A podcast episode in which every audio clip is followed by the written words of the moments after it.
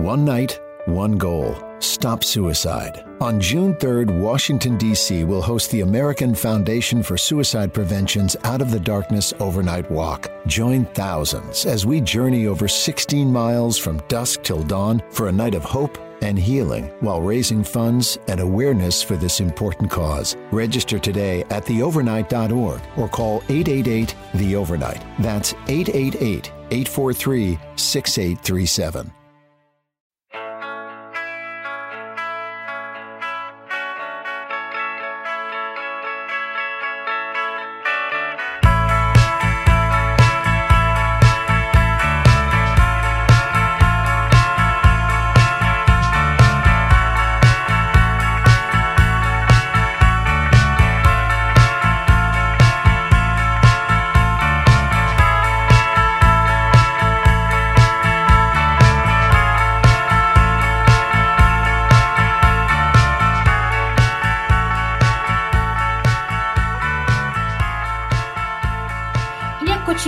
Dopo la pausa della scorsa settimana, questo è Gaming Wildlife, il podcast videoludico di Stenerd. Io sono Lorena e quest'oggi a farmi compagnia ci sono Luca Parri. Ciao a tutte e tutti. Claudio Gugliandro. Hola. E un ospite, Stefania Sperandio, capo Ciao, redattrice ragazzi. di Spazio Games. Ciao a tutti. Allora, Grazie per sia- l'ospitata.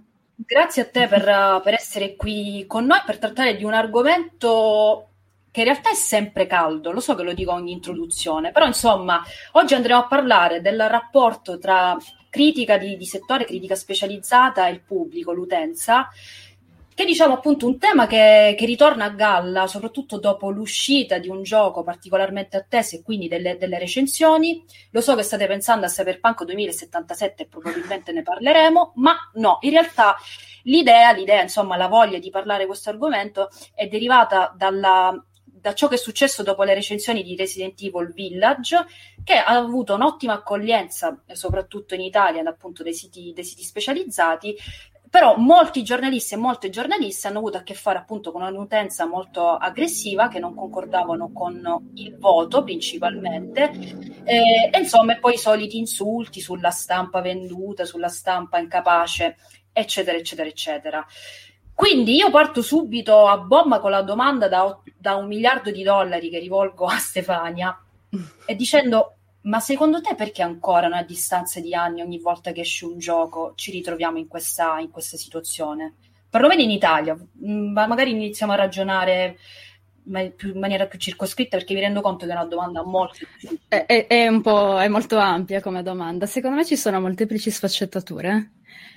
Una di queste è il fatto che rapidamente il fatto che i social abbiano reso possibile l'interazione a chilometro zero, cioè che tu hai lì quella persona, succedeva già all'inizio col web 2.0, proprio con i primi vagiti, ma adesso è iperamplificata con i social perché veramente ti puoi trovare i profili di quella persona. Non si sa come o perché, ma forse con un po' di vena misantropa ci si può arrivare. Le persone hanno tradotto subito l'interazione a chilometro zero con l'insulto a chilometro zero. Cioè le, le interazioni sono diventate il più tossiche possibile in una stragrandissima maggioranza di casi. Questo sommato al fatto che le persone amano molto, secondo me, ma proprio tanto, e sarebbe molto bello se fosse l'opposto, dire anziché ascoltare. Questa cosa su Spazio Games ci scherziamo spesso con i redattori, e c'è Valentino che ha inventato la, la dicitura i recensori di recensori, eh? perché c'è proprio il piglio di fare la recensione del recensore.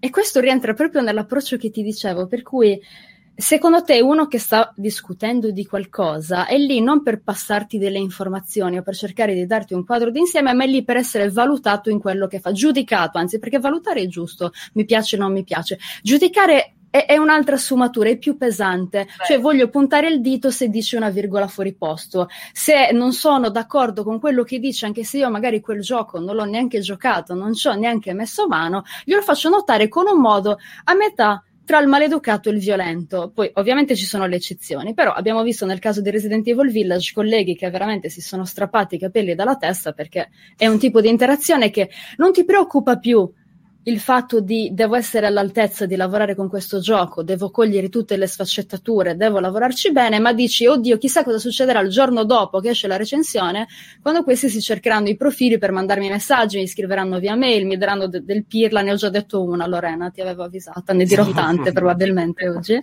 Dovere di cronaca, tra l'altro. Quindi... Sì, quindi è proprio una situazione da preferire un certo tipo di interazione, forse anche per destare clamore, anziché cercare di essere costruttivi, e, e, lo si fa in modo molto rumoroso, perché se non lo fai in modo rumoroso non lo fai, è un po' una forma di trollaggio.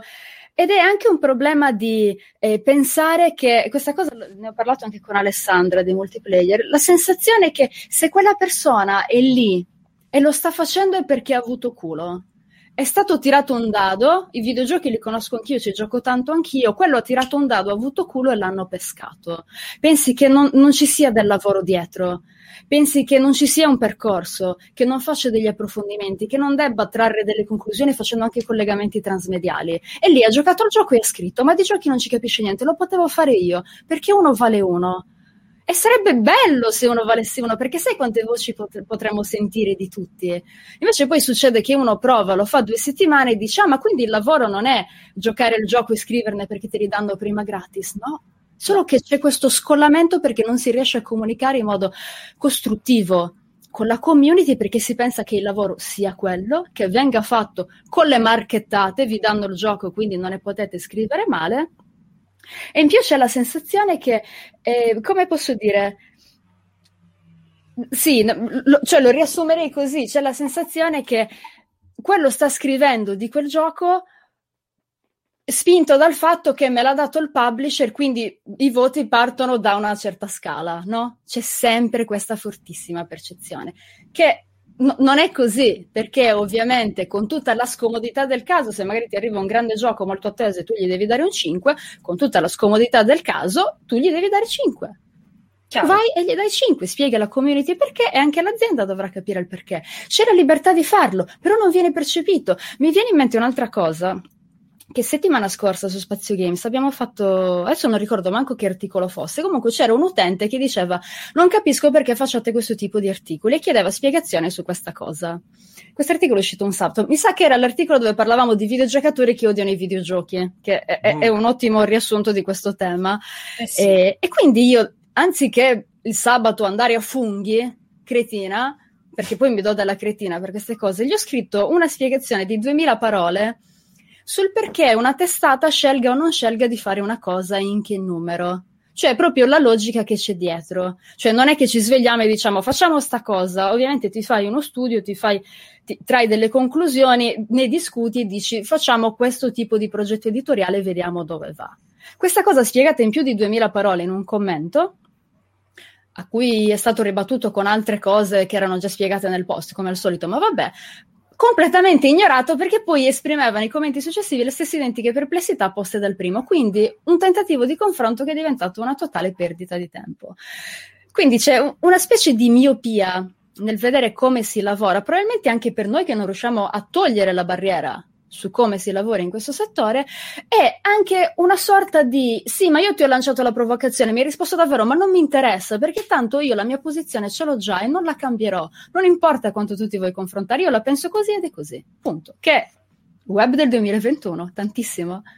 Certo. Vedi, cioè, insomma, c'è delineato una situazione molto chiara. Io appunto mi, mi, ero resa conto che quando ti ho posto la domanda in realtà era molto difficile rispondere, però insomma hai toccato poi molti punti principali e chiaramente ben, ben connessi appunto a questo tema del rapporto tra, tra, critica e pubblico. Anche perché giustamente quando poi parli di web, di web 2.0, insomma, e poi tutte le sue successive declinazioni, a me viene in mente poi anche chiaramente il discorso tifoseria, che eh, mm. avviene anche chiaramente nei, nei, commenti. Lo dimostra il fatto che, appunto, nonostante una spiegazione dettagliata sulla filosofia editori- editoriale che c'è dietro un sito, non, impo- non, importa nulla perché, insomma, io la penso in un modo, io tifo questo modo di pensare e non mi importa nulla se tu, insomma, mi hai spiegato perché. C'è proprio una situazione di bias fortissima sui videogiochi. Mi è capitato, mi ricordo quando stavamo facendo le recensioni di PS5, mi è capitato di leggere dei commenti di lettori che dicevano se date meno di 8,5 a Spider-Man Miles Morales ne sarò molto contrariato.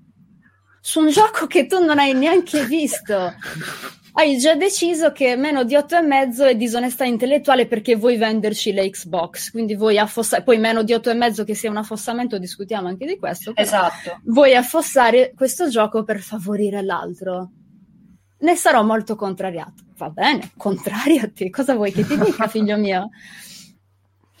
Io non so se Claudio e Luca volevano aggiungere Io sì, volevo aggiungere Prego. una roba proprio partendo da una cosa che ha detto Stefania, ovvero hai parlato delle iperconnessioni, delle ultraconnessioni come, eh, come dire, punto di ehm, amplificazione no? di tutto quello che ci sta succedendo mm. intorno. Secondo me manca alle persone che leggono e commentano la prospettiva per cui questo meccanismo di connessioni continue e di uh, connessioni imperanti in un certo senso c'è anche nel momento in cui noi con il nostro lavoro ci interfacciamo con chi i videogiochi li fa.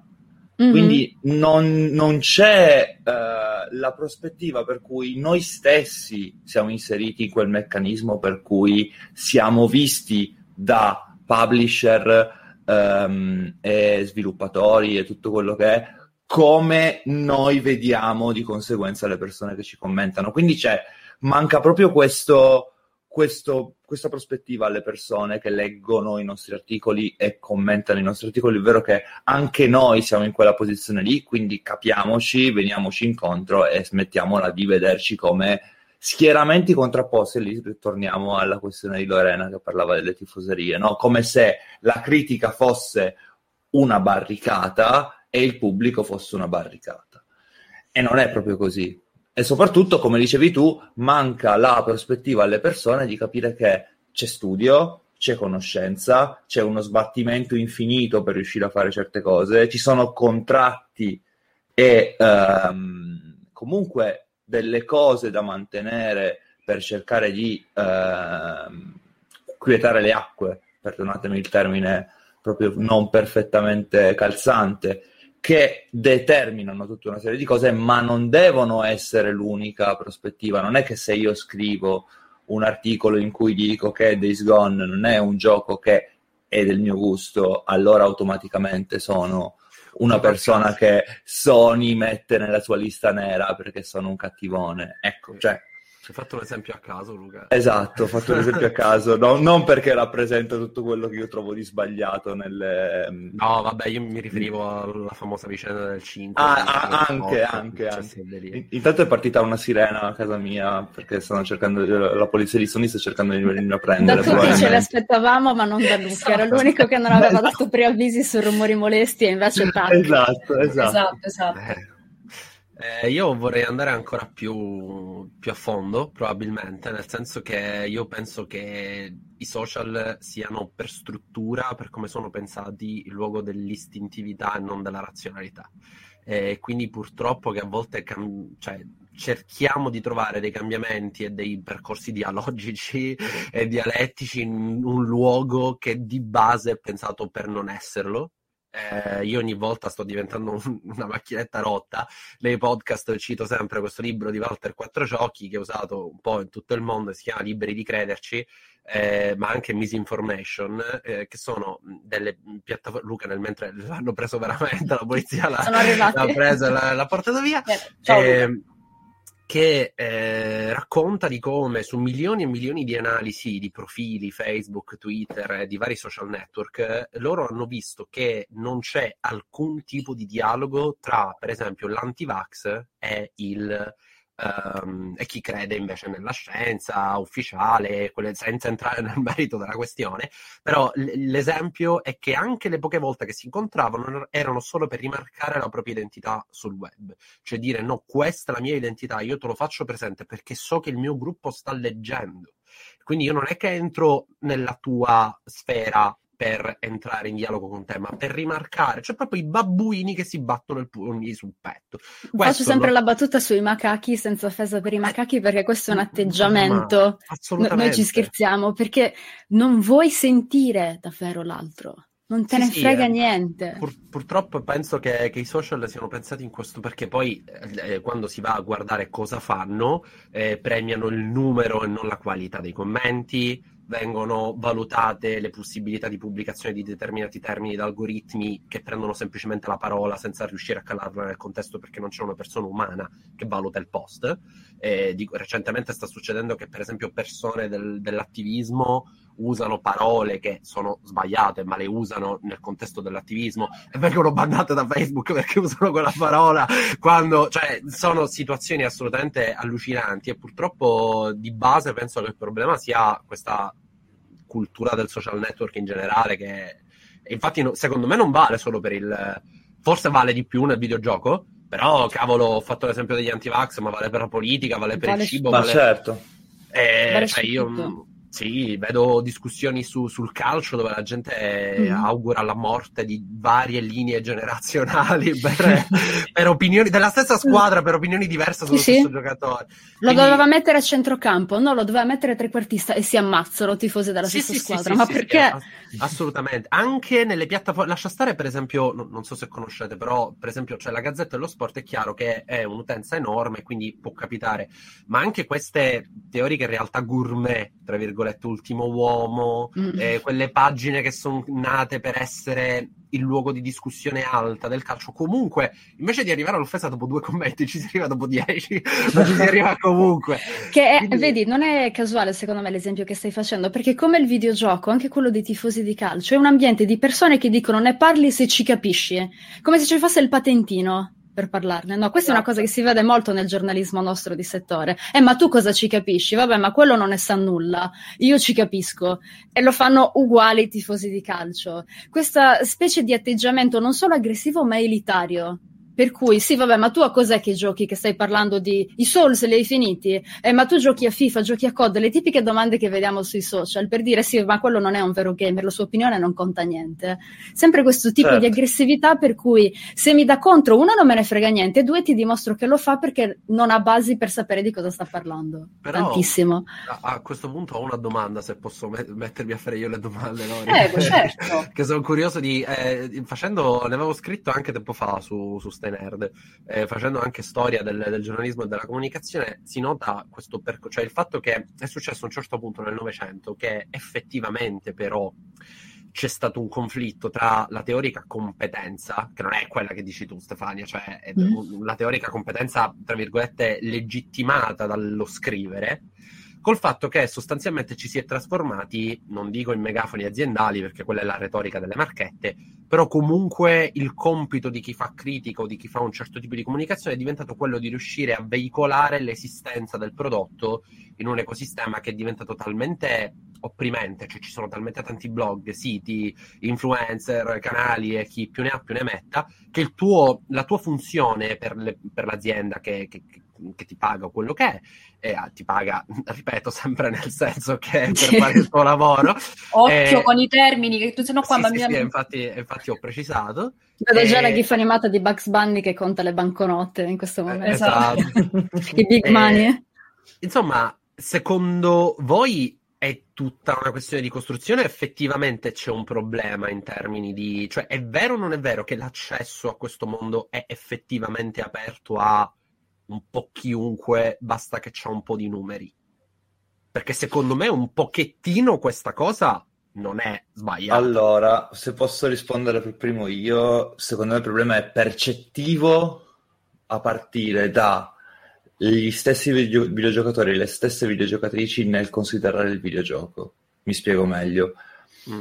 Eh, si parte dal presupposto che il videogioco sia comunque il giochino e per saperne di videogiochi deve averne mille, così come parlo di una cosa che mi interessa, il fumetto sia un giornaletto e per saper parlare di, fu- di fumetto deve avere librerie come la mia piena di cose a caso, anche organizzata male, tra l'altro, come potete vedere. E, e quindi c'è anche quello, nel senso, allora di cosa stiamo parlando? Vogliamo nobilitare il videogioco per davvero o no? Vogliamo fare in modo che si facciano dei discorsi linguistici, fenomenologici, sociologici sul videogioco, oppure vogliamo continuare a dire, ehm, che ne so, fare quella narrativizzazione degli articoli per cui racconti nel primo paragrafo mm. eh, le atmosfere, le sensazioni, con tutto che chi lo fa fa benissimo farlo, è una cosa che non, non mi appartiene per tutta una serie di motivi, ma perché ho studiato un'altra cosa e mi piace fare quell'altra cosa. Oppure vogliamo effettivamente nobilitare il videogioco per davvero, iniziando a fare dei discorsi insieme a quelli? E vogliamo dimostrare che per fare il nostro lavoro serve effettivamente dello studio? Oppure vogliamo continuare appunto a creare quella percezione per cui il nostro lavoro lo, vogliamo fare, lo, lo possono fare tutti, sia da parte nostra che da parte di chi ci legge, perché fondamentalmente lo scambio è doppio, no? Mm. E secondo me il punto di partenza è quello, nel senso che il punto di partenza è capiamo come consideriamo il videogioco. Poi facciamo tutti i discorsi del caso. Non so se siete d'accordo. Io allora diciamo che sia Claudio che uh, tu Luca avete anticipato un po' le domande che vi avrei okay. No, no, ma benissimo, benissimo così, perché insomma mentre vi ascoltavo, io sono molto d'accordo con quello che avete detto sinora e soprattutto sul fatto che siamo, vi siete soffermati sul discorso social, cioè come avviene il dialogo nei social. Perché a questo punto la domanda è allora che è tutta colpa dei social? È proprio perché effettivamente la critica videoludica non, è, non ha quella maturità rispetto magari alla critica cinematografica. Io non so nemmeno quella di come funziona la critica dei fumetti effettivamente, perché non sono una lettrice assidua di, di fumetti, però mm-hmm. credo che già parliamo di tipologie di medium che comunque agli occhi della massa, perché comunque ormai parliamo di medium di massa, anche del videogioco, hanno però delle concezioni diverse. Nel caso poi soprattutto della certo. critica videoludica, la cosa che vi avrei, vi avrei, chiesto, una delle spiegazioni principali che viene fornita alla domanda appunto ma perché la gente non, non dà credito alla critico o alla critica? Perché non c'è una scuola di critica videoludica ed è che ci riallacciamo un po' a quello che dicevate prima, cioè basta tra virgolette, saper aver giocato nella vita per poter essere in grado di poter fare una recensione e poi alla fine scopriamo che non è così, perché una cosa è che la recensione ok, la storia è bella, il gameplay un po', un po lento, però funziona, voto 7.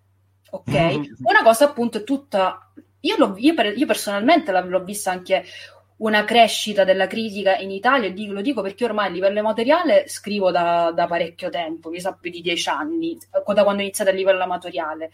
Però dal punto di vista anche poi professionistico, effettivamente adesso c'è tutto un altro tipo di figlio che non noto solamente in me, noto anche nelle recensioni appunto di colleghe e colleghi che per l'appunto si va ad indagare quell'opera, perché noi stiamo giocando quest'opera, perché noi la stiamo valutando così, perché è importante il fatto che esca oggi e tratti questi, questi temi. E forse non, non, non arriva questo uh, alla, a chi legge la recensione. E concludo, e qui la, lancio diciamo un'altra seppata, come si dice a Napoli, il voto il succo è, ma allora tanto la gente, cioè noi magari ci possiamo sbattere a scrivere quest- queste duemila parole di disamine pazzesche, eccetera, eccetera, ma tanto, la, come dire, l'utente scrolla, vedi il voto, 8. Ah, l'8, mh, secondo l'altro portale che seguo, gli hanno dato 7,5, allora venduto perché gli ha dato mezzo punto in più. so che ho messo Ottima sintesi. Oppure Però, non ha pagato insomma... abbastanza quello che ha messo. Esatto, esatto, esatto, esatto. Hai toccato un sacco di spunti interessantissimi, Lorena, eh, soprattutto sul fatto che è migliorata la critica, eh, al di là di, della violenza con cui a volte ci si interfacci, perché mi viene in mente che già nel 2005 era molto più quantità che qualità. Cioè tu uscivi anche con 120 news di una riga e mezza al giorno, con 5 o 6 articoli al giorno perché dovevi trattare quante più cose possibili e l'approccio news, anteprima, provato, recensione era una roba che avevi tatuata in fronte e che ti portavi per sempre nella tomba. Adesso la recensione, visto che parlavi di dare il voto, eccetera, è la punta dell'iceberg de- di una grande pubblicazione che sta arrivando. Perché tu, ok, fai la recensione, dai un voto, poi se voi discutiamo specificamente di questa cosa, ma è solo il primo passetto che hai fatto per approfondire quella che devi valutare, per come la vedo io, come un'opera mediale perché la recensione come consiglio per gli acquisti ha rotto le balle più o meno dal 2006. Cioè, la recensione se fa questo, in questo gioco fai questo, è scritto così, la musica è bella, è una grandissima figata, 9. la lista della spesa con le meccaniche. Esatto, cioè esatto. a me quello è un tipo di recensione da cui prendo le distanze il più possibile, a maggior ragione quando è una produzione che può essere significativa per mm. il medium in sé. Se magari ho more of the same, ti capita a volte che quella recensione diventi un po' la lista della spesa, cosa fa rispetto all'altro, ma tu devi ragionare soprattutto su cosa quel videogioco rappresenta nel videogioco di oggi e nel genere in cui cerca di inserirsi. Se si inserisce in un genere, magari fa qualcosa di completamente diverso. Dove sta portando il discorso video? Videogioco questo gioco. Questo dovresti fare nella recensione e inizi a farlo nella recensione, ma poi continui ad approfondire. Vai a vedere che tipo di stile mi usa, che tipo di temi affronta, come li affronta, eh, ha un tipo di scuola, assomiglia più ai giochi di questo, ai giochi di quello. Ci sono tantissime riflessioni che si possono fare. E qui io ti ridico una cosa sgradevole, vi avevo anticipato che ne avrei detto un po', è inutile che invochiamo uh, gli Ulisse e i Sapiens e i Gaia, che richiedono tanto lavoro e tanta cura e si fa, perché è il lavoro che ci piace fare.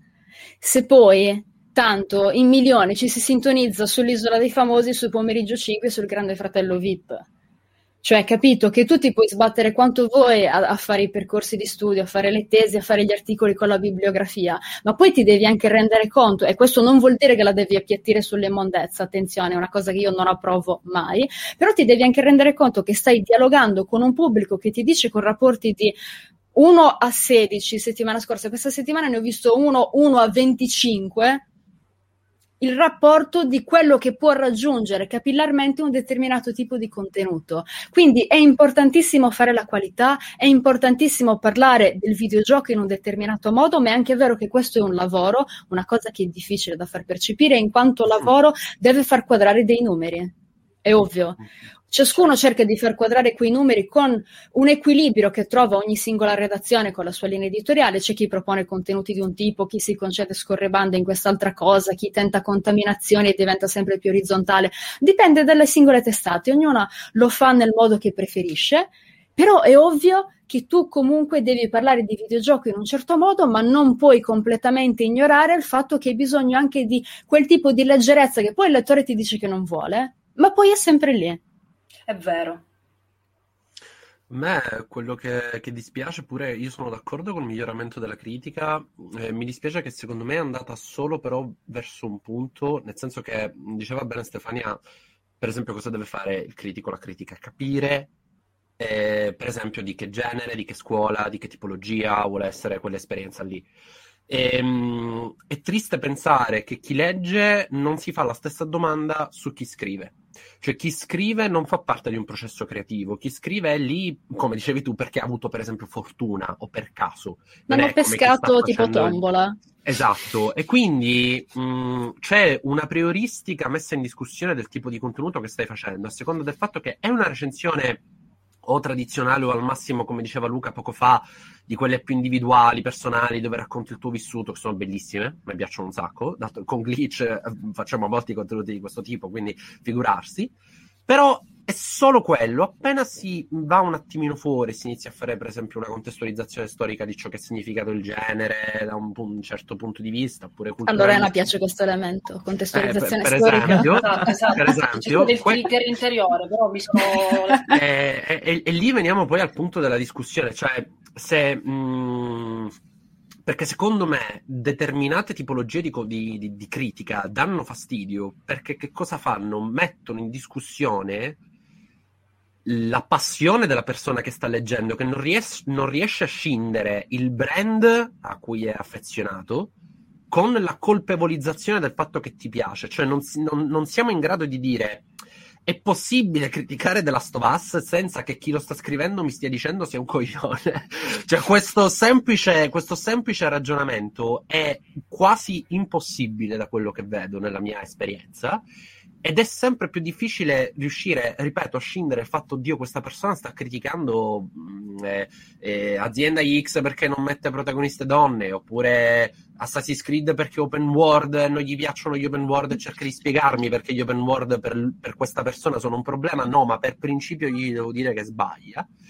Eh, ma perché? Non tanto perché c'è veramente una coscienza, sai, un discorso, no, allora ti spiego perché in realtà io open world, ma semplicemente perché a me piace Assassin's Creed, tu lo stai criticando e quindi sei un coglione. Cioè, certo. Questo è il... E lì è, secondo me, il problema principale è quello, perché se riuscissimo a risolvere questo Mm, a mio parere verrebbero accettate tutte le scuole, tutte le tipologie. Invece l'unica legittimazione è quando premetti dieci volte, a mio parere, secondo me, esatto, esatto. nella mia esperienza, altrimenti... Eh... Sì, che anche Ma quello poi me... è sbagliato, perché, scusami Luca, perché ci sono anche vai, delle visioni vai, per prego, cui... Cioè, pu- puoi giungere a una conclusione al di là del secondo me.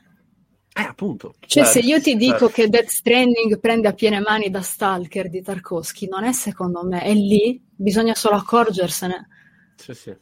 Cioè, e, e, uno ti dice: Sì, ma comunque è un gioco di merda. Ho capito, non me ne frega un cazzo se per te è un gioco di merda. Ti sto dicendo che prende da una certa cinematografia perché rimedia proprio a piene mani. Cinema sovietico, pam, te lo sparo qui dentro il mio gioco. Cioè, ci sono anche delle osservazioni che vanno al di là di secondo me è così, che comunque finiscono in un calderone di eh, ma io voglio dirvi un'altra cosa che non c'entra niente per dirti che comunque hai torto nel valutare così e così quel gioco. Cioè, ti capita una quantità sono lamentosissima oggi, perdonatemi, però ti capita una quantità devi, di perle di porci spesso ah, in questi discorsi. Questa, e, certo. è questa la cosa che io vorrei trovare il modo di risolvere. Perché? Perché il videogiocatore, che è il primo che dice dobbiamo parlarne in un certo modo, avete rotto le balle a dire che i videogiochi sono cose per bambini, videogioco e giocattolo non sono la stessa cosa. E poi sei il primo che se leviamo il discorso cerca di riatterrarlo. Perché? Chiaro. Perché? Eh per, perché hanno paura di, secondo me, hanno paura di perdere questa, questo luogo dove loro si vedono competenti hanno paura perché non vogliono rischiare di dover aprire, aprirsi a prospettive diverse. Cioè, dico, stiamo facendo questo discorso sui videogiochi, ma potremmo farlo sulla società in Qualunque generale. cosa, sì, sì. Eh, Sull'intrattenimento, sulla eh, società, sulla politica. Cioè. Che tu hai detto una cosa e poi mi taccio e faccio rispondere anche Luca e Lorena, perché hai detto una cosa interessante quando hai detto eh, a me non me ne fatto un cazzo che il gioco per te è una merda. Ma quando si okay, dice... Cioè ma, ma il, il, discorso implicito qual è? Che quando si dice per me questo gioco è una merda, è che stai dando a un fenomeno culturale una valutazione, stai dando una valutazione. E per me tutto, tutto il problema è lì, perché a me non piace, come ha detto Luca, infatti abbiamo fatto gli stessi studi, fare il discorso ti faccio un'introduzione per poi andarti a dire e lì è la, è la, mia critica al voto. Per me non è un problema di mettere il voto meno, ma il, il, problema del voto è che dai un giudizio valutativo e quindi stai implicitamente dicendo questa cosa esiste in quanto tale, le puoi dare un giudizio, che è anche vero, però quello che arriva poi all'utenza è, ok, allora io mi devo mettere a valutare questo oggetto in quanto tale, e se poi viene una persona esterna che magari, che ne so, raga, cioè è normale che una persona che recensisce il gioco in Italia è diverso da come lo recepisce una persona in Cambogia, in Colombia o quello che è. Ed è normale quindi che le prospettive siano diverse, perché quella cosa lì non è vero che esiste in quanto tale ma è sempre in relazione a chi lo recepisce. Mm. E, e, e, quindi purtroppo poi quando dai il voto dici aspetta ma come mai mh, mm, testata i... senza andare alle differenze di paese poi c'è anche chi mm. nella, stessa, nella, stessa, nazione da un 7, da un 5, da un 8 eh, ma com'è possibile? Perché se quel prodotto ha determinati crismi cioè le, le cose sono due o uno di voi è incompetente perché questa è l'unica, mh, l'unica conseguenza mentale che può venire, no? Cioè, se un prodotto, se deve rispettare determinate caratteristiche, eh, cavolo, allora uno di voi ha sbagliato. Io come faccio a capire chi è che ha ragione? Come faccio a prendere la squadra giusta e dire la squadra giusta è quella di multiplayer, quella di Stenerd, quella di Every quella di Spazio Gate? Come faccio? E... e lì diventa complicato saper rispondere. Sì, perché manca certo. la concezione che le, cose, le stesse cose possono essere soppesate in modo diverso, che invece è tanto facile, a seconda della preparazione di come uno si è determinato ad affrontare il discorso videogioco. C'è quello che te lo fa come recensione e consiglio per gli acquisti, c'è quello che ti cerca collegamenti con le opere precedenti di quell'autore o di quella provenienza, c'è chi lo vede da un altro punto di vista e te lo spiega nel testo. E questa è la cosa che a me manda i matti. Cioè, certo. se quel redattore gli ha dato 9 e quel redattore gli ha dato 5, a meno che non ci sia veramente un problema cognitivo per cui si è svegliato A e alla fine dell'articolo è diventato B. normalmente hai un 2000 parole che ti dicono perché lui o lei è giunto a quella conclusione. E quindi tu, al di là dello schemino, gli ha dato 5, gli ha dato 9, dici, ah cavolo, però qui fa notare che rispetto agli altri platform questo fa le cose così, mm, sai che forse non mi piace. Poi, cioè, che gli ha dato 5, che gli ha dato 9, sti cazzi. Cioè, devi cercare di capire, interiorizzare che cosa quel gioco fa secondo quel recensore e quanto questo può essere significativo per te, utente finale, che, che, sei lì a leggerlo, perché quella persona ha messo le mani sul gioco prima e ti sta informando su quel gioco e quello che fa prima, non ti vuole fregare, non te lo esatto. vuole vendere o non vendere. Non è lì a fare relazioni pubbliche per le aziende, altra concezione che manca, come dicevi prima Claudio, non è lì a fare da megafono. Solo aziende che sono miopi potrebbero pensare che una testata è lì a farle da megafono. Perché la testata poi se domani si sveglia e dice no guarda il vostro gioco noi insomma l'abbiamo trovato tiepido e 7, eh ma gli altri ci danno 9, ci danno 9 e noi vi daremo 7. E, e, e io cosa vuoi che faccia? Certo. Quindi, Ma anche perché, vai, scusa Stefania. No, no, no, vai, se... vai tranquilla Lorena. No, anche per svelare effettivamente come funziona poi anche il lavoro di critica. Cioè, nel senso, la recensione del gioco non è che noi re... Resident Evil Village è uscito il 7 maggio. Non è che il... chi lavora, chi poi avrà coperto Resident Evil Village la settimana prima riceve il codice e si fa la chiusa e basta per analizzarlo. C'è tutto un lavoro precedente che vuol dire e analizzi i trailer, perché giustamente ormai i trailer fanno parte della comunicazione di un gioco. Partecipa agli eventi di anteprima, fai gli enzonno e vedi da un enzonno all'altro come si è evoluto il gioco, quindi tu un percor- fai un percorso. E come dicevi tu prima la recensione è solamente la punta dell'iceberg. Ci devo esternare questa cosa perché magari appunto è data per scontata. Il lavoro di critica si ritiene semplicemente ok mi è arrivato il codice ora gioco. 8 ore filate tutto il mm. giorno e poi scrivo la recensione. No non è, non è solo questo, non è affatto solo, solo questo. Quindi effettivamente appunto sono contenta di parlare di questo, di questo tema anche perché appunto possono venire fuori delle, delle parentesi legate appunto al, al, nostro lavoro che magari, ripeto, l'utenza dà, dà, per scontato, comunque ha una visione fuorviante ed errata e che va poi a svalutare il lavoro finale della recensione, che torna a ripetere, riprendo ri, di nuovo le parole di Stefania, è la punta dell'iceberg. Quindi ci andiamo a fare questa entrata a gamba tesa. Luca, dimmi. allora, ehm, non so, secondo me il punto lo avete centrato in pieno, nel senso che andare a capire che eh, alle persone, ma vale per il videogioco, ma vale per qualunque altra cosa, dà fastidio un processo fenomenologico perché si sente accusata di, di non conoscere, non capire davvero le cose, è un problema grosso di percezione, perché io ho sempre questa idea che vedo leggendo le cose che la gente scrive, i commenti di articoli di colleghe e colleghi, che parte dal presupposto che tu mi stai facendo la lezione perché tu parti dal presupposto che io non sappia niente di quello che, che, che, di, di cui parliamo, quindi in questo caso un videogioco, e quindi il tuo articolo in cui mi fai l'esempio, tra l'altro bellissimo, ehm, di collegamento tra la fantascienza di Tarkovsky e Death Stranding parte dal presupposto che sia ignorante e non capisca un cazzo di videogiochi e quindi mi devi parlare della cosa alta di cinema perché mi devi insegnare qualcosa, anziché spunti di discussione per cui capiamo insieme cosa sta succedendo, cioè il processo collettivo di apprendimento è una roba fondamentale nel discorso È bellissimo quando il lettore dice ah Stefania hai notato anche questa cosa e tu dici cavolo quel collegamento non che l'ho bello, perché mi hai dato bello. qualcosa che Capito? bello, cioè... quando c'è processo di apprendimento collettivo che io che ho scritto imparo da chi mi commenta, è una roba bellissima. Vuol dire migliorare... puoi migliorare anche quella critica con cui esatto. vuoi interagire, perché tu dici esatto. anch'io ho qualcosa da dare a questo discorso, anziché dire ah, io invece ho notato questa cosa e tu cogliona sei seduta lì e non l'avevi vista, maledetta. No? Eh, non è quello. Interagiamo in un altro modo, esatto. quanto sarebbe migliore. È socialità positiva, è mettere in gioco se stessi e se stesse cercando di stimolare una compenetrazione di idee, no? Che diventi un processo in cui si converge magari da idee della stessa cosa molto diverse per generare una terza idea. E questa cosa certo. manca totalmente, ma manca nel videogioco come manca nel cinema, come manca nella discussione sull'attualità e sulla politica, eh? insomma. Eh, Anche se quello... io aggiungo, vi racconto sì. questa, questa, storiella, che per fortuna non è sempre così e soprattutto riguarda videogiochi vecchi. Io mi sono proprio, mh, ho avuto soddisfazione, c'è stato proprio un piacere di battere su un profilo social di un mio contatto in cui si parlava di Final Fantasy VIII.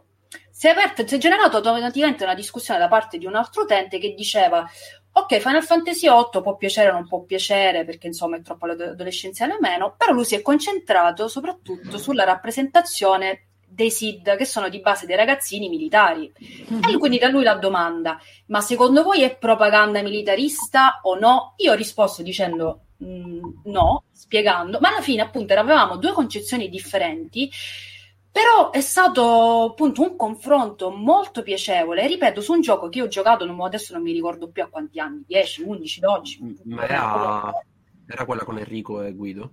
Es- eh, esatto, esatto, con Roberto, sì. Però ecco, mh, vi, vi raccontavo questa storiella proprio per dire, allora, magari qualche maturità c'è e la stiamo scoprendo adesso per i titoli vecchi che noi abbiamo metabolizzato da magari da giovani, dove non avevamo lo stesso approccio da adesso. Eh, dicevo l'altro giorno pure che, per esempio, Shadow of the Colossus, quando mi sono approcciata, ho detto letteralmente: Ma che è sta cacata? L'ho mm-hmm. detto. Dopodiché l'ho, l'ho concluso e ho detto: ma pe- bellissimo, uno dei giochi più belli da cui abbia mai giocato, anche se mi sento adesso una persona orribile per aver ucciso quei bellissimi colossi. lo sei, arrivato... Lorena, lo sai. Lo sono, lo so, lo siamo, lo siamo tutti, tutti quelli che hanno finito Shadow of the Colossus. Però questo per dire, io non mi aspetto che l'utente voglia per forza arrivi appunto per forza, come dite voi, a determinate conclusioni, però appunto un'apertura mentale che io sto notando è una voglia del confronto che, ripeto, io sto notando per i titoli vecchi e riguarda soprattutto la nostra generazione, perché siamo tutti coetanei, insomma, qui, qui in mezzo. E questa cosa mi ha sorpreso e diciamo che mi dà ottimismo per il futuro, perché mh, dico anche a Stefania, normalmente noi le puntate podcast le, le, le concludiamo in un pessimismo cosmico, perché trattiamo massimi sistemi e non troviamo mai una soluzione. È colpa Io mia. di solito, sì, esatto, è colpa, è colpa di Claudio. Io diciamo che sono quella un po' più ottimista e idealista, e insomma, ci, cioè, vi volevo raccontare appunto queste due storielle per sapere se voi concordate, se avete avuto esperienze simili e, e insomma trovare un po' di ottimismo in, questa, in, questo argomento che insomma da 40 minuti che parliamo insomma ci, ci siamo lamentati parecchio, giustamente. Guarda, io ho un'esperienza bellissima, l'ho avuta addirittura proprio con gli anziani eh, ero andato a discutere di videogiochi, eh, società, eccetera, in una, in una, conferenza organizzata a Firenze e c'era questo vecchietto, questo anziano che mi raccontava che lui eh, giocava eh, Stalingrad uno strategico, eh, raccontava di come, siccome lui voleva che vincessero i comunisti contro i nazisti, ripeteva ogni volta la partita finché non riusciva a vincere, eh, raccontava insomma che lo aveva usato anche per crescere con suo nipote, eccetera, quindi a- anche coglierne l'elemento di eh, di socialità, c'è uno strumento di legame tra generazioni che generalmente diciamo, sappiamo sempre che i nuovi media o le nuove culture, è successo col rock, è successo col metal, è successo con, eh, col, eh, col punk, fumetto, insomma, esatto. insomma cioè, succede generalmente, invece il videogioco non ha avuto il tempo di diventare, sai, la nuova corrente, cosa che è successa tipo col Walking Simulator, per esempio, che diventa esatto. un elemento di scissione, però forse solo ed esclusivamente quello, poi è stata talmente breve l'evoluzione che non c'è una distinzione tra generi, ma è proprio il videogioco rispetto agli altri media. Ehm, però per fortuna ci sono questi momenti di, di contatto ed è sicuramente bella, un bel racconto. Però devo dire che in generale, mh, come diceva Stefania, alla fine è un lavoro e bisogna far quadrare i numeri. Io penso che l'arrivo di queste nuove correnti, che possono essere quelle magari a volte estreme statunitensi, di approccio culturalista, ma anche quelle in Italia, in Europa, se non avessero seguito, purtroppo verrebbero semplicemente messe da parte. Invece, al di là delle lamentele, al di là dell'odio online, eccetera, se continuano, significa che evidentemente c'è anche un motivo economico e di conseguenza che ci sono dietro dei, dei numeri.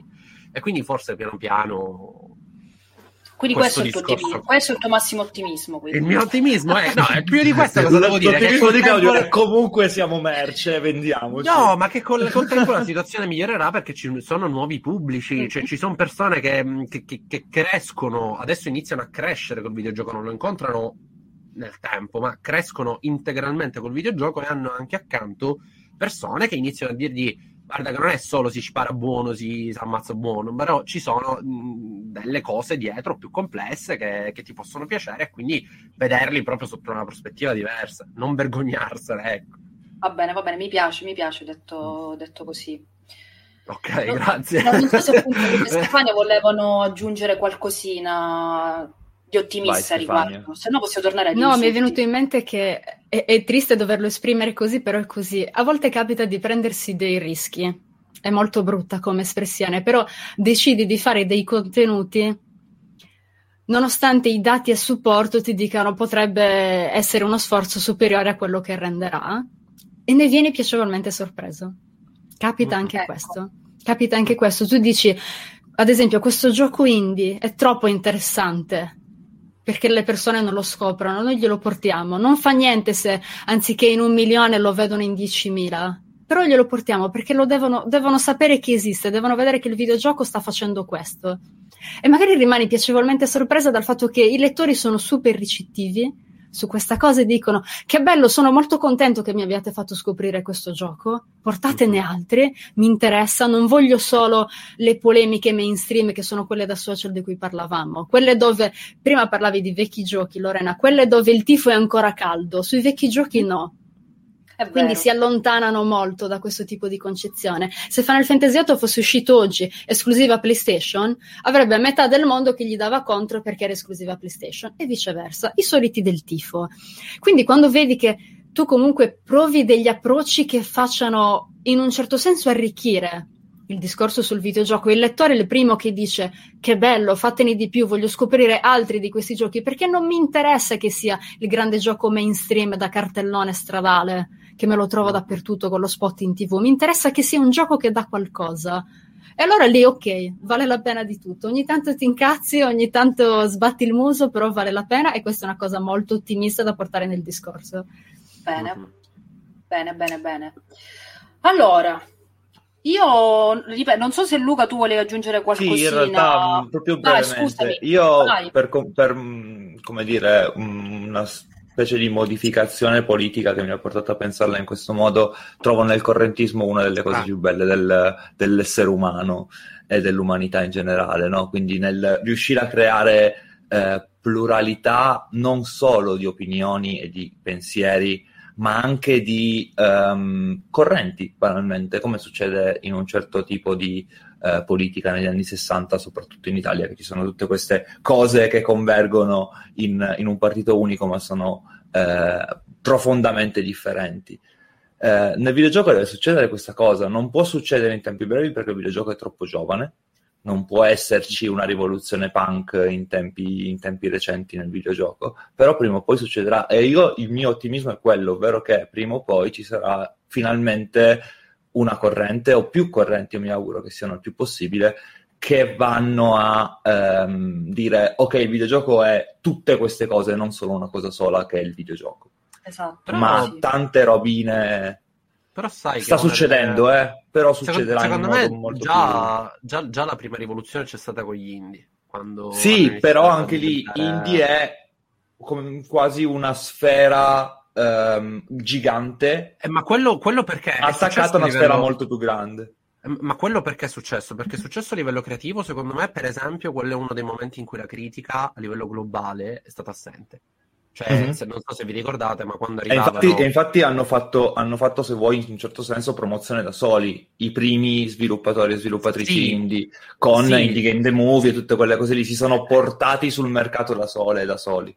Eh, perché se ti ricordi le, le prime volte c'era quella, quella, famosa cosa che ogni, ogni, recensione di un indie aveva il termine poetico, che si, mm-hmm. da, so, da, solo non significa niente, ma che veniva usato per sopperire a tutta una serie di, di lessico che manca perché erano delle novità. Madonna, io sicuro, e... scusami, io, mi sa che non ho messo il poetico. Vabbè, non è che sto dicendo nella recensione di usare... Lost Paradise. Oddio. Ma non è che non si può usare poetico, non sto dicendo che non si può usare, sto dicendo che molto spesso eh, contesti che poi erano privi di qualcosa che spiegasse l'utilizzo del termine poetico. Cioè, io mi ricordo ehm, le recensioni che parlavano di Journey dicendo sì, sì, è poetico. Però, non è un gioco, è un'esperienza. Però rispetto a non è un gioco, è un'esperienza, cioè quella serie di um, vabbè, ma quello torniamo al punto che dicevate all'inizio, cioè mancava una scuola. Non, non, non, è che veniamo da un percorso formativo che ti dice si fa così, prego, eccoti, immettiti nel mondo del lavoro. Te ne devi anche andare a cercare un po' tu gli strumenti. E infatti è un settore stracolmo di gente che crea e contemporaneamente fa critica e recensione, chi è che fa lo sviluppatore poi mentre fa l'articolo su Kotaku, Polygon. In Italia non so quanto sia frequente sviluppare e contemporaneamente fare anche critica, però capita molto spesso che poi si passa al lato dello sviluppo, eh, perché te li devi maturare nel, nel, te devi maturare nel tempo. Attenzione, ci sono altri tipi di competenze che quello che abbiamo detto fino ad ora, che invece puoi fare serenamente studiando, però nel caso specifico, per esempio, del videogioco, è stato un po', è stato un po complicato. Ehm, quindi, secondo me, quella già. Però non sono sicura che. Cioè, tu immagina un, uno scenario ideale dove c'è proprio una scuola specifica che ti insegna a fare critica e studio del videogioco, proprio specificamente su quello. Uh-huh. Non sono sicura che sia diverso da percorsi che abbiamo, ma che si chiamano in modo diverso, perché no, cioè, no. è sempre la questione che se sai solo di videogioco non sai niente di, di videogioco, non... ti no, manca proprio... Infatti, ma, ma, infatti non volevo dire, sai, la scuola che ti fa uscire, eh, ti, ti, ti, tu finisci e sei recensore di videogiochi. Mm. No, no, era più legati, per esempio, cioè io lo dico perché, per esempio, io ho fatto comunicazione della cultura e dei media, no? Quindi mm. teoricamente, però nel mio percorso di studi eh, notavo che di anno in anno nel corso degli ultimi cinque anni viene aggiunto ogni volta un percorso che include il videogioco. Okay. Quindi non solo ed esclusivamente videogiochi, mm-hmm. però ci sono tanti percorsi che teoricamente dovrebbero includere il videogioco e che invece magari continuano a focalizzarsi tantissimo sulla letteratura, sul cinema, cosa assolutamente giusta e legittima, e che mancano però quel, quel, quell'elemento finale del oh raga guardate che comunque a livello culturale oggi il videogioco è la prima industria di intrattenimento al mondo, quindi forse dovremmo parlarne. E Però lì c'è la questione dell'accademia che è un po' restia. Eh. Lì c'è la questione dell'accademia che Ma è restia di qualunque cosa, perché però, però, vale, per, vale per il videogioco diciamo... ma vale anche per il cinema contemporaneo. No, però, io, io che ho scritto che di diciamo... cinema contemporaneo in tesi di laurea ho avuto un po' di resistenza da parte del mio relatore che mi ha detto ma sei sicuro? Ma vuoi davvero? E sono d'accordo, però dai, le cose stanno cambiando. Ah, cioè, cioè, certo, certo che stanno cambiando anche che... perché poi alla fine la tesi l'ho scritta e vi ho fatto anche i complimenti al relatore, quindi insomma eh. Eh, qualcosa sta succedendo, però quella resistenza io l'ho vista comunque. Io, io alla triennale ho, ho, parlato pure di videogiochi come strumento per, per integrare l'informazione, cioè per, per, evitare il... quindi voglio dire, penso che un po' tutti ne abbiamo parlato anche in contesti che non devono essere per forza quelli, eh, diciamo giornalistico-mediatici, quindi cioè, secondo me da questo punto di vista le cose stanno cambiando, però era per dire che non c'è questa... Um, non, non, c'erano quelle competenze quando è arrivata questa prima ondata. E secondo me la critica non è stata al passo. Cioè, sono gli indie che ci hanno obbligati eh, anche la, la, il grande sviluppo videoludico Ah, infatti, se poi tu vai a vedere i grandi giochi che hanno influenzato recentemente, Death Stranding, The Last of Us, eccetera, se chiedi le, le influenze, gli sviluppatori ti dicono Papers, Please, ti dicono appunto come dicevi tu il cinema sovietico, cioè ci sono delle cose che chiaramente eh, vanno a toccare anche quando la critica non è capace di, di, di, di recepirle. Mi hai fatto che venire poi... in mente una cosa che è molto... Scusa Luca, prego. Niente, no, che poi eh, appunto quella cosa della convergenza che dicevo prima viene fuori anche in questi contesti qua, cioè andiamo a vedere, mm. eh, faccio un esempio stupido, eh, Guadagnino, Luca Guadagnino, regista mm. italo-americano ormai, anche se è italiano di nascita e di nazionalità, ha inserito nella sua lista di film più belli del 2019 Death Stranding come miglior film dell'anno. Quindi, mm. insomma, cioè, rendiamo, guardiamoci intorno e vediamo cosa sta succedendo. Luca Guadagnino, premio Oscar, con tutta una serie di cose, il, um, il, remake di Suspiria, comunque uno che sta portando un certo tipo di bandiere del cinema italiano all'estero e sta ovviamente e giustamente guadagnando dei consensi, mette al primo posto dei film dell'anno una cosa che non è un film. Dai, Luca, cioè, e le fa un guardiamoci. Torto Perché. Death Stranding è molto torto, meno potente se non è un gioco. Per carità, le Luca, è potentissimo che... perché è un gioco. Esatto. Questa è la prova che Kojima fa solo film, Luca. Questa è la prova definitiva. Tra l'altro, però, mi rend... immagino che l'utente medio, diciamo l'utente medio, leggendo questa cosa, giustamente non va a capire perché Guadagnino abbia messo Death Stranding nella sua lista, perché ah, vedi, è il Walking Simulator, Bartolini Simulator. È un film interattivo, è un film certo. Esatto. Quindi eh, per vedi, quello che... Quel, quel, Vai, Bartolini, quel, Bartolini, Simulator viene dal, dall'incapacità, per esempio, della stampa, mi sento di dire proprio tutta, eh, europea, statunitense, italiana, di recepire i primi cambiamenti come fenomeni come un walking simulator. Term- la concezione Guardi, io ti posso termine... dire che ho fatto che io non volevo fare la recensione di Death Stranding, ti dico questa cosa curiosa, mm. curiosissima. Io studio Kojima da tutta la vita e non volevo fare la recensione mm. di Death Stranding. Hai paura? no, perché adesso al di là di un sito grosso che la fa fare a una donna, uno, famosa per studiare Kojima da tutta la vita. Tu immagina cosa può venire fuori se esce un voto alto da questa roba qua. Sì, certo. Gli ho detto, siete sicuri che volete fare questa cosa? Mi venne risposto, sì, sì, la fai tu, punto. Ho sì, detto, praticamente eri un bias che camminava. In esatto, cioè, se avessi dato 8, Stefani ha dato un voto basso per dimostrare che è indipendente, se avessi dato 10, figurati cosa poteva dare quella deficiente che parla sempre dei giochi di Kojima. Cioè, non c'era scappatoia. Dove tiravi, tiravi, era un problema. Problema, poi, cioè, era una polemica. E ti dico che io, quando sono uscita con quella recensione, quell'1 novembre io so- avrei anche voluto dargli qualcosina in più e gli ho dato 9.4 per tornare al tema dei voti, per, per esprimere una roba che era in più di 3.000 parole per cercare di condensarle. Io sognavo di non dovergli dare un voto numerico, ma purtroppo c'era da dare un voto numerico, parlando proprio di come questo gioco trasmette l'idea di viaggio che devi fare tu e ti permette in un mondo iper negativo di connessioni a chilometro zero negative di fare solo cose positive con gli altri perché hai bisogno di farle con qualcuno puoi intastardirti a stare da solo quanto vuoi ma hai bisogno di fare le cose con qualcuno perché diventi migliore alla fine la merce faccio, faccio un mini spoilerino ma alla fine la merce da consegnare sei tu in quel mm-hmm. gioco. Cioè, la, la, missione più lunga è quella dove ti dicono: Guarda, noi non stiamo aspettando i tuoi pacchi, stiamo aspettando te la merce sei tu. Eh, po- poi... E tu provi a fare ragionamenti su queste cose, su questo tipo di concetto, su, sul fatto che quel mondo non funziona fino a quando la generazione sta sacrificando quella successiva. Per larghissima parte del gioco loro stanno costruendo il futuro sacrificando la generazione successiva cosa puoi costruire? Niente, è quello che stiamo facendo anche noi. Il mondo inizia ad andare un po' meglio quando dici forse dovremmo fare l'opposto e lasciare spazio a quelli che vengono dopo. Come fai tu a discutere di tutte queste cose che provi a esprimere senza spoiler in una recensione, in un universo che dice lo sapevo che Spazio Games avrebbe fatto, re- fa- fatto fare la recensione a Stefania così davano un votone e Sony ne sarebbe stata contenta?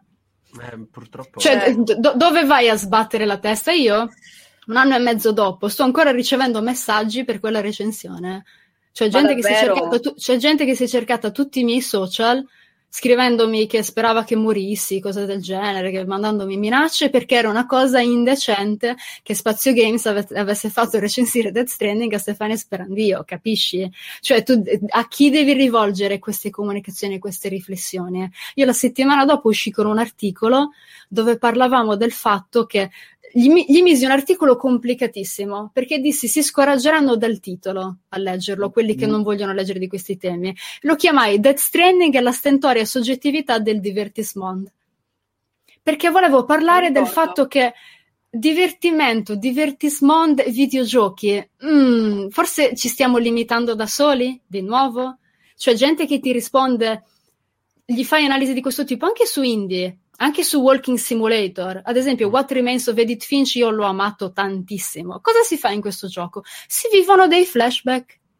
E poi ne esci appesantito che dici, oddio, mi sento una merda esatto, questo viaggio. Sì. Ok, cosa fai? Spari a qualcosa? C'è un conflitto tradizionale da raccontare? No, c'è un viaggio da compiere. È che poi di conflitti ce ne sono 5.000 dentro in realtà, però. No, non è sì, tradizionalmente ma non, ma non si spara, diciamo. quindi non... non si spara, è quello il punto. Poi vi racconterò anche un piccolo aneddoto sempre a tema Death Stranding. E, e quindi, cioè, le persone a, a cui tu parli di questa cosa che ti dicono, e questo è il commento più doloroso che io abbia mai letto su una testata di videogiochi, sì, ma i videogiochi facessero i videogiochi. Che vuol Vabbè, dire? Che devono fare Pac-Man? Quella... Che, che devono fare i videogiochi? È un medium, passa messaggi, veicola cose. Se il videogioco lo limitiamo noi, quando lo facciamo crescere, tra parentesi, Death Stranding sotto embargo, gente che ti manda messaggi privati e non ti chiede Stefania, so che non puoi parlare. Dimmi solo se è bello, se è brutto, se è all'altezza, se somiglia a Metal Gear, me lo compro. No, mi chiesero, dimmi solo una cosa, si spara? Madonna esatto. santa. Che tra l'altro questa cosa qua mi fa venire in mente, se succedesse nel cinema sta roba qua dei videogiochi facessero i videogiochi, ovvero se io guardo la trilogia dei tre colori di, di Chiarostami, no? per dire una roba super alta, che è una roba sperimentalissima sua, nel suo essere comunque narrativo, eh, Kieslowski scusatemi, non Chiarostami, um, e lo, lo faccio una, compar- una comparazione con altro cinema, con Hitchcock, che è cinema puro, narrativo, ehm, molto estetico e tutta una serie di cose, per parlare di due cose molto alte contemporaneamente. E dico, eh no, però Kieslowski sbaglia perché il cinema deve essere quello di Hitchcock. Verrei preso per il culo, capite? Verrei preso come un, però... un ciarlatano, fondamentalmente. E hai ragione, ma quanti trailer le aziende che hanno prodotto questi film hanno fatto incentrate su quali meccaniche ci sono, su quanto si spara, su ah, certo. si spara, mentre ti dicono il problema è comunicativo dell'esperienza. Eh, cioè non dimentichiamoci che comunque il mettere al centro il consumatore e dirgli la tua prospettiva è quella giusta della principale sono le aziende. Cioè EA chiude e inizia le sue conferenze dicendo tu sei al centro del... Eh, stiamo facendo le cose per te. Non c'è il nostro autore voleva dire con Jedi Fallen Order che cioè, in no, Jedi no, Fallen Order potrete, farete, direte, sarete. E quando non fai altro che mettere il consumatore al centro mm. e dirgli il controllo dell'esperienza è tuo, puoi fare quello che vuoi, è tutto tuo. Primo anno, secondo anno, un decennio, due decenni, tre decenni, eh, io non sono portato a vedere qualcuno che mi vuole dire qualcosa, ma ho un prodotto da consumare, mi diverto, mi svago, torno a casa che ho lavorato nove ore in fabbrica, mi sono rotti i coglioni e voglio sparare, mi voglio, mi voglio svagare. E, e, purtroppo questa è la mentalità di approccio comune. E, e lo e... deve fare. Lo eh, deve fare deve poterlo fare. È, è, sbagliato vedere che uno debba prevalere sull'altro, che uno sia l'unico valido. E, ha molto senso quello che dici, perché dal punto di vista del marketing, spesso il videogioco è venduto come giocattolo. Come uh-huh. giocattolo. Punto. Quindi quando capita uno che ha una visione autoriale che c'è tanto negli indie, ma ad esempio con l'ego che ha, c'è ovviamente anche nei giochi di Kojima e, e, pochi altri, è ovvio che lui ti dica no, io voglio fare questo tipo di opera per far passare questo tipo di messaggio. Disse apertamente dovete tornare nel mondo reale sentendo che è importante avere collegamenti con gli altri, ma quello a cui se tu stai cercando di vendere questo stesso gioco a quello che dice ma si spara, si crea un cortocircuito allucinante, che è quello che è successo. Mi ricordo infatti che il trailer, lo spot TV che andò in onda di Death Stranding era incentrato sul fatto che Sam si prendesse smitragliate con i muli, cosa che nel gioco è un 35esimo dell'esperienza ed è anche la parte che fa più cagare. E puoi anche quindi, evitarla quasi sempre. Quindi... Devi, direi, devi Tra l'altro aggiungo, scusate se mi intrometto, proprio per la volontà autoriale, vi ricordate che Kojima chiese... Io lo, lo sto pubblicando il trailer, però se vi volete godere veramente Death Stranding non l'ho guardato il trailer e io non l'ho guardato pure uh, poi avendolo coperto. Quindi certo. non... Uh, io... io... voglio rispettare la volontà dell'autore. E qui, scusa, concludo Claudio. Sì. Qua secondo me si deve inserire la critica nel filtrare il messaggio appunto dell'azienda, che comunque il gioco è un prodotto. E noi invece critica che, lo, che invece parliamo, ok, ti puoi divertire a sparare dopo otto, otto, ore di lavoro, super legittimo, assolutamente sì. Però sai che in realtà dietro c'è questo, questo, questo, questo e quest'altro. E quindi allora il discorso sul videogioco diventa pure più figo. Quindi io diciamo che l'ottimismo, ma allo stesso tempo pessimismo, ce l'ho perché in base anche a quello che avete detto, in base anche alla mia esperienza, è il fatto che ci, ci deve arrivare poi la legittimazione da parte di istituzioni, degli altri medium e da comunque da attori esterni. Quindi, insomma. L'hai visto ieri la cosa di mm, ministro della cultura che ha messo il 25% di. Mm-hmm. Eh, cioè ha, ha, equiparato il videogioco al piano piano, diciamo che almeno da quel punto di vista. Sì, almeno quando si inizia a parlare di soldi lo notano per fortuna il settore e quindi... È l'unico modo per far attivare Franceschini, quello Però, dei soldi. Sì, sì, purtroppo sì, ma lasciamo stare. Eh, io con la recensione di Death Stranding lo sai cosa è successo a me Stefania? Io l'ho fatta, l'ho analizzata da un punto di vista della comunicazione, cioè il fatto che Kojima per me, prima di essere un... Io non sono convinto, come dice la gente, che è un grandissimo regista e un mediocre game designer, io penso che sia uno straordinario game designer e un pessimo sceneggiatore eh, ma soprattutto per me è un genio a livello comunicativo, lo è sempre stato da, da, da, sin dagli inizi. Eh, e quindi la mia recensione di Stay Nerd riguardava il suo percorso comunicativo di approccio al gioco, cioè il fatto che lui è mm-hmm. riuscito a veicolare un death stranding di un certo tipo che ti inseriva in una mentalità, in un mindset proprio, e se tu non c'eri entrato nella fase pubblicitaria probabilmente non ci sei rientrato nel, nel nel gioco. Ma se già ti eri convinto che Death Stranding sarebbe stata questa cosa che richiedeva a te come persona un approccio diverso, già c'era riuscito tramite la pubblicità. E quindi scrivo la recensione, faccio analisi delle, delle, canzoni usate nei trailer che combaciavano con quelle di Metal Gear 5, che era evidente che lui aveva iniziato a pensare a Death Stranding a partire da Metal Gear 5, eccetera, e i commenti erano: Ma io non ho capito cosa si fa nel gioco. Perché? E... Perché la comunicazione videoludica oggi è ipertrofica ed esce un gioco di cui tu sai già tutto. Lui il gameplay te l'ha presentato in giapponese al Tokyo Game Show un mese prima che uscisse. Per la serie, guarda, se proprio volete, ma tanto la maggior parte non lo capirà come ah, si gioca. Certo. L'utilitari- l'utilitarismo proprio solo ne, utilizzo, ne abbiamo... solo utile, solo... Ne... Cosa devo fare? Esatto. esatto ne, ne, abbiamo parlato nell'altro podcast. Io ho detto, ragazzi, io oramai odio Lady Dimitrescu, mi dispiace. ma, ma, cioè, non ho giocato il gioco, ma ce l'ho talmente tanto davanti, bombardato di meme, trailer, gli, eh, GIF, eccetera, che ma non, non la voglio più vedere, non voglio più sapere niente. Guarda, allora io racconto su una storiella e poi volevo sentire l'altra di Stefania su Death Stranding, poi conclusioni finali e chiudiamo che insomma mm-hmm anche qui questa in realtà è una storia ottimistica perché una delle lezioni che ho fatto all'università ho parlato di Assassin's Creed perché quando si parla di storia e videogiochi Assassin's Creed è tassativo. La cosa che mi ha colpito mentre preparavo il PowerPoint è che vedendo il trailer effettivamente c'è quella cosa di cui parlavate, cioè l'azienda ti dice nel gioco puoi fare questo, questo e quest'altro. In Valhalla c'è un trailer pazzeschissimo che ti dice ok, in Valhalla puoi razziare, puoi farti il tuo accampamento, eh, puoi avere scelte nella trama eccetera eccetera. Quello like Però, a Viking. Cosa? Con, con, l'hashtag like a Viking. Esatto, esatto, esatto. Però per fortuna, e qui diciamo, per questo in mezzo poi c'è la critica che è fondamentale. Io ho avuto l'opportunità proprio di intervistare lo storico che ha lavorato ad Assassin's Creed Valhalla e per scoprire che invece dietro ci sono tre anni di sopralluoghi tra appunto Norvegia e Inghilterra. La difficoltà di reperire le fonti perché eh, di, mh, i vichinghi insomma parlavano, sono state perse le principali fonti primarie perché erano orali eh, maggior, o comunque sono andate perdute e quindi proprio tutta la difficoltà di ricreare il periodo storico che in realtà comunque giocando a Valhalla invece ho apprezzato molto, ma nel trailer effettivamente è solo, ah, puoi razziare, può essere questo, questo vichingo.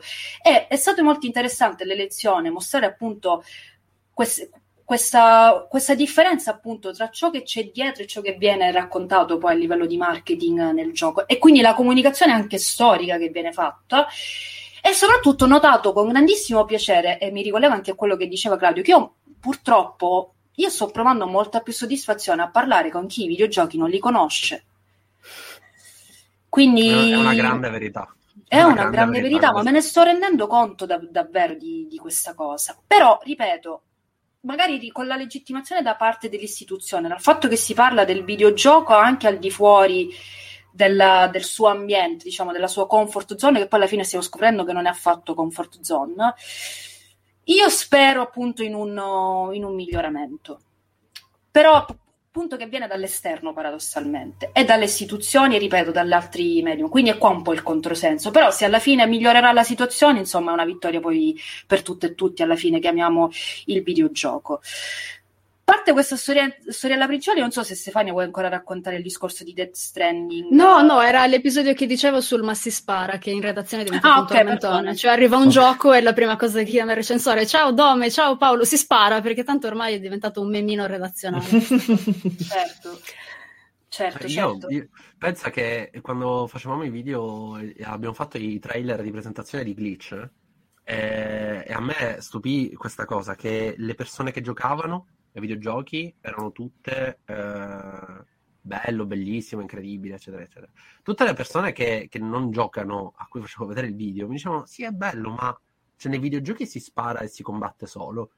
Cioè, nonostante noi ci siamo messi a cercare dei... infatti c'erano anche un pezzo di journey o cose simili però eh, purtroppo La polarizzazione c'era lo stesso. la stragrande maggioranza delle esperienze soprattutto se vuoi avere un briciolo di rilievo mediatico insomma fare visualizzazioni eccetera sono comunque delle esperienze dove è prevista una serie di violenze eccetera e, e c'è questa proprio questa scissione netta tra quello che si aspetta l'utente diciamo chiamiamolo che ha il potere d'acquisto perché purtroppo dobbiamo ragionare in ottica aziendale sono quelli che generalmente spendono più soldi e invece tutto il resto delle persone che magari si aspettano una varietà stile appunto cinema, fumetto, cose così, e invece molto spesso si trovano a dover a che fare sempre con qualcosa che...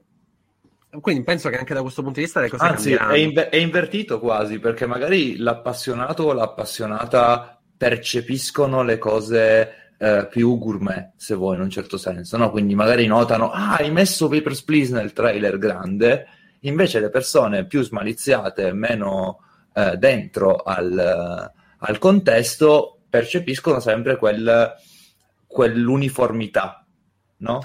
Sì, perché se non conosci Papers, Please lo Eh, guardi, certo, comunque certo. ha una... cioè, la violenza c'è, poi che sia una violenza completamente diversa, però c'è. Però credo che anche quello è un segnale positivo, nel senso Cioè, che giorni non- passa più in sordina, se ci pensi, no? In un certo senso. Cioè, vedere questi Sì. due omini che si muovono rispetto a spadate di Dark Souls fa una polarizzazione diversa. Sì, sì, però, però io noto proprio che Journey mi viene facile parlarne con persone che, non, Ah, sono- che non giocano. certo. È facile perché capiscono immediatamente il concetto di viaggio, l'esigenza di costruire un'emotività di un certo tipo. Invece, come diceva Stefania, queste, cate- queste macro categorie che ancora ci portiamo dall'era delle riviste, trama, durata, gameplay, longevità, rigiocabilità, e, e hanno ancora un... pochissimi le usano, però hanno ancora un eco molto forte nel- nell'approccio al prodotto che è diverso dal medium. E quindi Deve cercare, secondo me, il videogioco di smarcarsi da una cosa di cui si è accontentato molto, che è il fatto che noi atavicamente raccontiamo storie che parlano di conflitti. Prima o poi questo conflitto arriva a un climax e si risolve, è il finale. Ok. I videogiochi hanno preso quest'idea di raccontare la storia di un conflitto per farne conflitti che sono nella stragrandissima maggioranza dei casi, adesso un po' sta migliorando la situazione, però per farne conflitti che sono nella stragrandissima maggioranza dei casi conflitti visibili esteriormente. Cioè tu non hai un conflitto interiore in particolare, io ti racconto soprattutto un conflitto con qualcuno, che di solito il videogioco veicola come un conflitto fisico, devi prevalere su qualcuno o su qualcosa che sia controllato dalla CPU o che sia un multiplayer online e che quindi prevede che il gameplay sia lo scontro con qualcosa. Mhm. Ed è una cosa che si è, è diventata talmente tanto insita, talmente tanto scheletrica nel modo di fare videogiochi che proprio si parte dal fatto che il gameplay deve avere un combat system, il gameplay deve farti andare contro qualcosa, se il combat system non funziona cade tutta l'esperienza di gioco e quasi addirittura non è videogioco per alcuni elitari quello che è un combat system che ti fa andare contro qualcosa o qualcuno non ce l'ha. Eh, ma in quello si cammina e basta. Che palle le avventure grafiche. Sì, ma i platform sono per i bambini. Questa, questa sfumatura di per quello poi ti chiedono ma si combatte e basta, ma si uccide e basta. Questa sfumatura per cui il tipo di giocatore killer nella tassonomia di Bartol è l'unico possibile. Mhm. L'Explorer si accontenta, la Civer, vabbè, poi se le trova le cose, gli mettiamo i 125 pacchetti segreti da trovare le piume del cacchio a Firenze, che chissà dove cavolo sono, così è contento e gioca 250 ore. Il socializer gioca online ad Animal Crossing, è contento, e sti cazzi, tutti gli altri sono killer come se non ci fossero alternative. Si è cementato troppo in questa cosa il videogioco. Deve continuare a smarcarsi sempre di più, secondo me. Eh, eh, per, questo dico, per questo dicevo rivoluzione indie, perché siccome, siccome era quello conveniente a livello di mercato, non si sarebbe smarcato mai. Ancora oggi continuano a fare, ho visto che Valhalla ha battuto tutti i record di tutti gli Assassin's Creed eh, che E, continuano e- e capisci perché? Cioè, uno poi è contento di vedere un AAA che si prende un rischio, gli tirate la merda in faccia, non fa niente.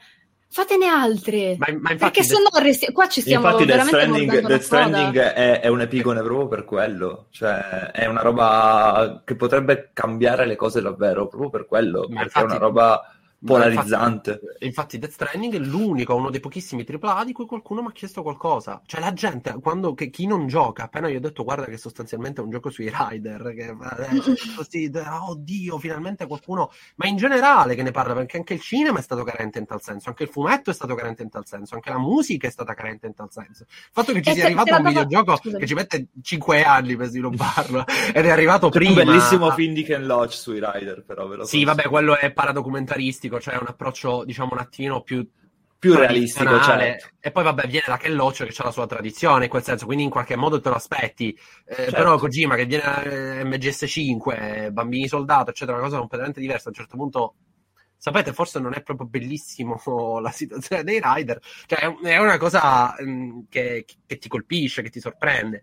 Eh, quindi sì, sono assolutamente d'accordo. Cioè, io mi ricordo quando, adesso no- non voglio cementarmi su questo gioco, però visto che lo stiamo recitando, al di là del fatto di aver chiamato la recensione bianco o nero, perché Mhm. dissi questi si scannano Sì. quando esce sto gioco, questi si ammazzano, Mhm. io dopo le prime tre ore dissi, mi ricordo proprio questa frase perché riassuntiva, tre o quattro ore, dove sapete le prime tre o quattro ore che sono video, spiegoni di cose incomprensibili, Amelie che ti canta il ponte di Londra crollerà in una spiaggia e tu dici ma che cazzo sta succedendo? Usual Kojima. E io dissi, oh mio Dio, è bellissimo, lo lanceranno dalla finestra. Proprio il Che è riassunto quello che- perfetto. che poi è quello che è poi successo. Esattamente Esatto. quello che è successo. Esatto. Però, cioè, al di là di, di Kojima Production e delle stramberie che lui si può permettere come autore, ben vengano altri che vogliono dire io voglio fare questo gioco così e i publisher col coraggio di dire ti do i soldi per farlo. Perché se continuiamo a fare sempre le stesse cose, se avessimo continuato non avremmo neanche ammesso le contaminazioni con le tecnologie che abbiamo oggi. Perché i videogiochi fanno questo, Certo. i videogiochi facciano i videogiochi.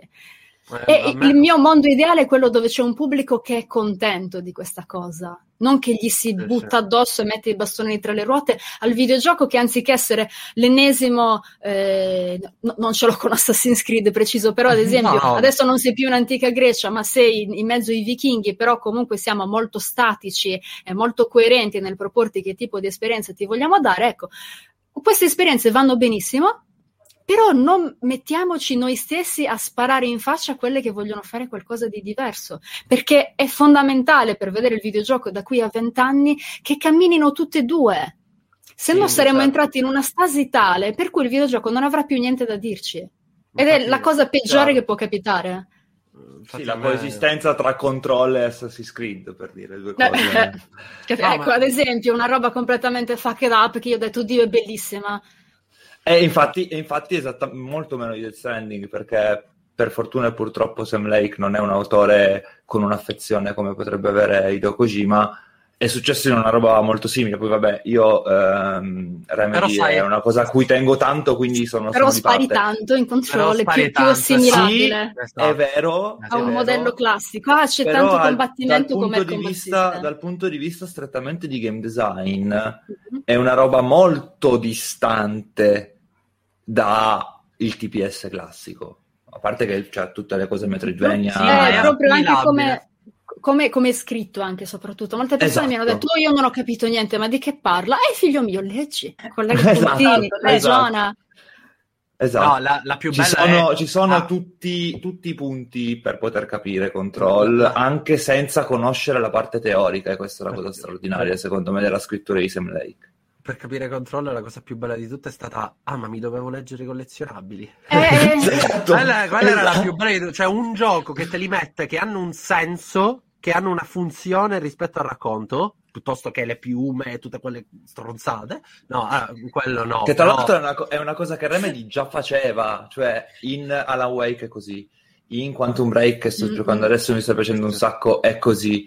Eh, in Max Payne non penso, però non mi No, no, in Max, Payne, così. in Max Payne, a parte che i collezionabili erano, non era ancora l'era dei collezionabili Certo. dei trofei su 360, quindi erano molto meno.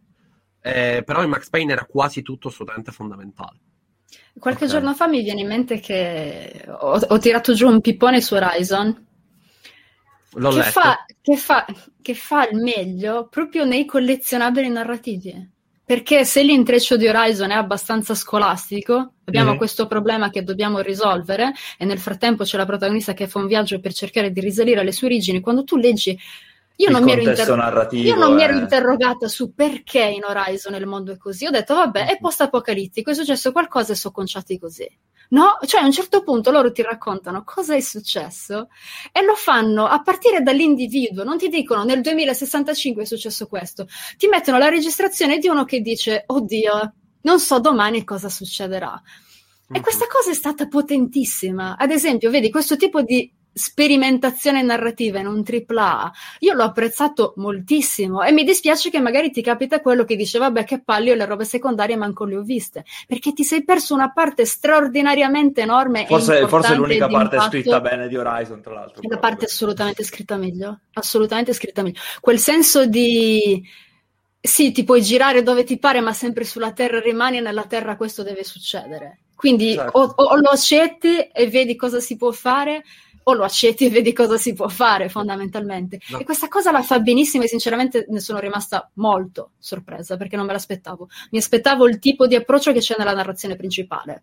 Problemone, andiamo, siamo forti, ce la possiamo fare, sì, lo risolviamo. Risoluzione A-B classica, esatto. invece no, è, è, molto, è, anche molto non lineare tra l'altro quella mm-hmm. parte lì, da quel che ricordo. Te ne puoi perdere tantissimo, tu puoi non eh. andare in quei posti a trovare quei esatto. documenti e, sì, e ti sì. perdi il mondo che ha creato Guerriglia.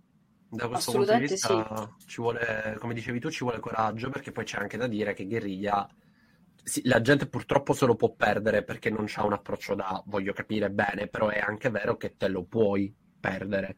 Mentre... Sì, cioè tu metti risorse magari su cose che vedrà il 10% dei giocatori perché gli altri non le hanno lette eh, o sentite. Mentre, cioè per me da questo punto di vista, per esempio i Souls-like invece, cioè proprio, oh raga, cioè, o ve lo fate così oppure vi attaccate. Però è esagerato e... anche quell'approccio lì di buttare in faccia. Pone una barriera, gente. senza dubbio, pone una barriera, però lì poi è una questione creativa, no? Cioè bisogna chiedersi, voglio parlare a milioni di persone ma il 90% fraintenderà ciò che voglio dire o voglio parlare mm. a poche persone persone, ma tutte le persone con cui parlerò. Ma certo, è sempre, una, que- è sempre certo. una, questione di compromessi, chiaro. Eh. Il problema è che, secondo me, Hidetaka Miyazaki lo forza un po' quel compromesso, perché te le spara in faccia proprio in modo, in modo deliberato. Ecco. Letteralmente. Cioè, te le spara proprio in faccia. Io molto onestamente vi devo interrompere, cioè molto brutalmente. okay. No, io molto sincer- cioè, continuerei in realtà ad ascoltarvi, a parlare, perché è una discussione molto bella, però ve lo dico, il cronometro segna un'ora e venti quindi, eh, quindi no, abbiamo messo tanta carne al fuoco. Sono contenta che siano emersi molti aspetti e mi auguro che chi ci ascolti, insomma, Vedi, comprenda. Se i discorsi fossero sempre così sui videogiochi, quanti spunti, quante esatto. cose belle, porca miseria. Esatto, esatto. Però ecco, insomma, noi ci proviamo. Ne abbiamo parlato da critici, combattiamo, insomma, per far sì che il videogioco venga, venga accettato e si possa parlare del videogioco con una maturità che proprio il medium ormai ha acquisito. Quindi io ringrazio tantissimo Stefania per, per la disponibilità e la bella chiacchiera. Grazie a voi. Ringrazio anche Claudia e Luca ovviamente per uh, il supporto sempre presente e noi ci sentiamo alla prossima puntata di Gaming Wildlife. Ciao ciao! Ciao, ciao ragazzi!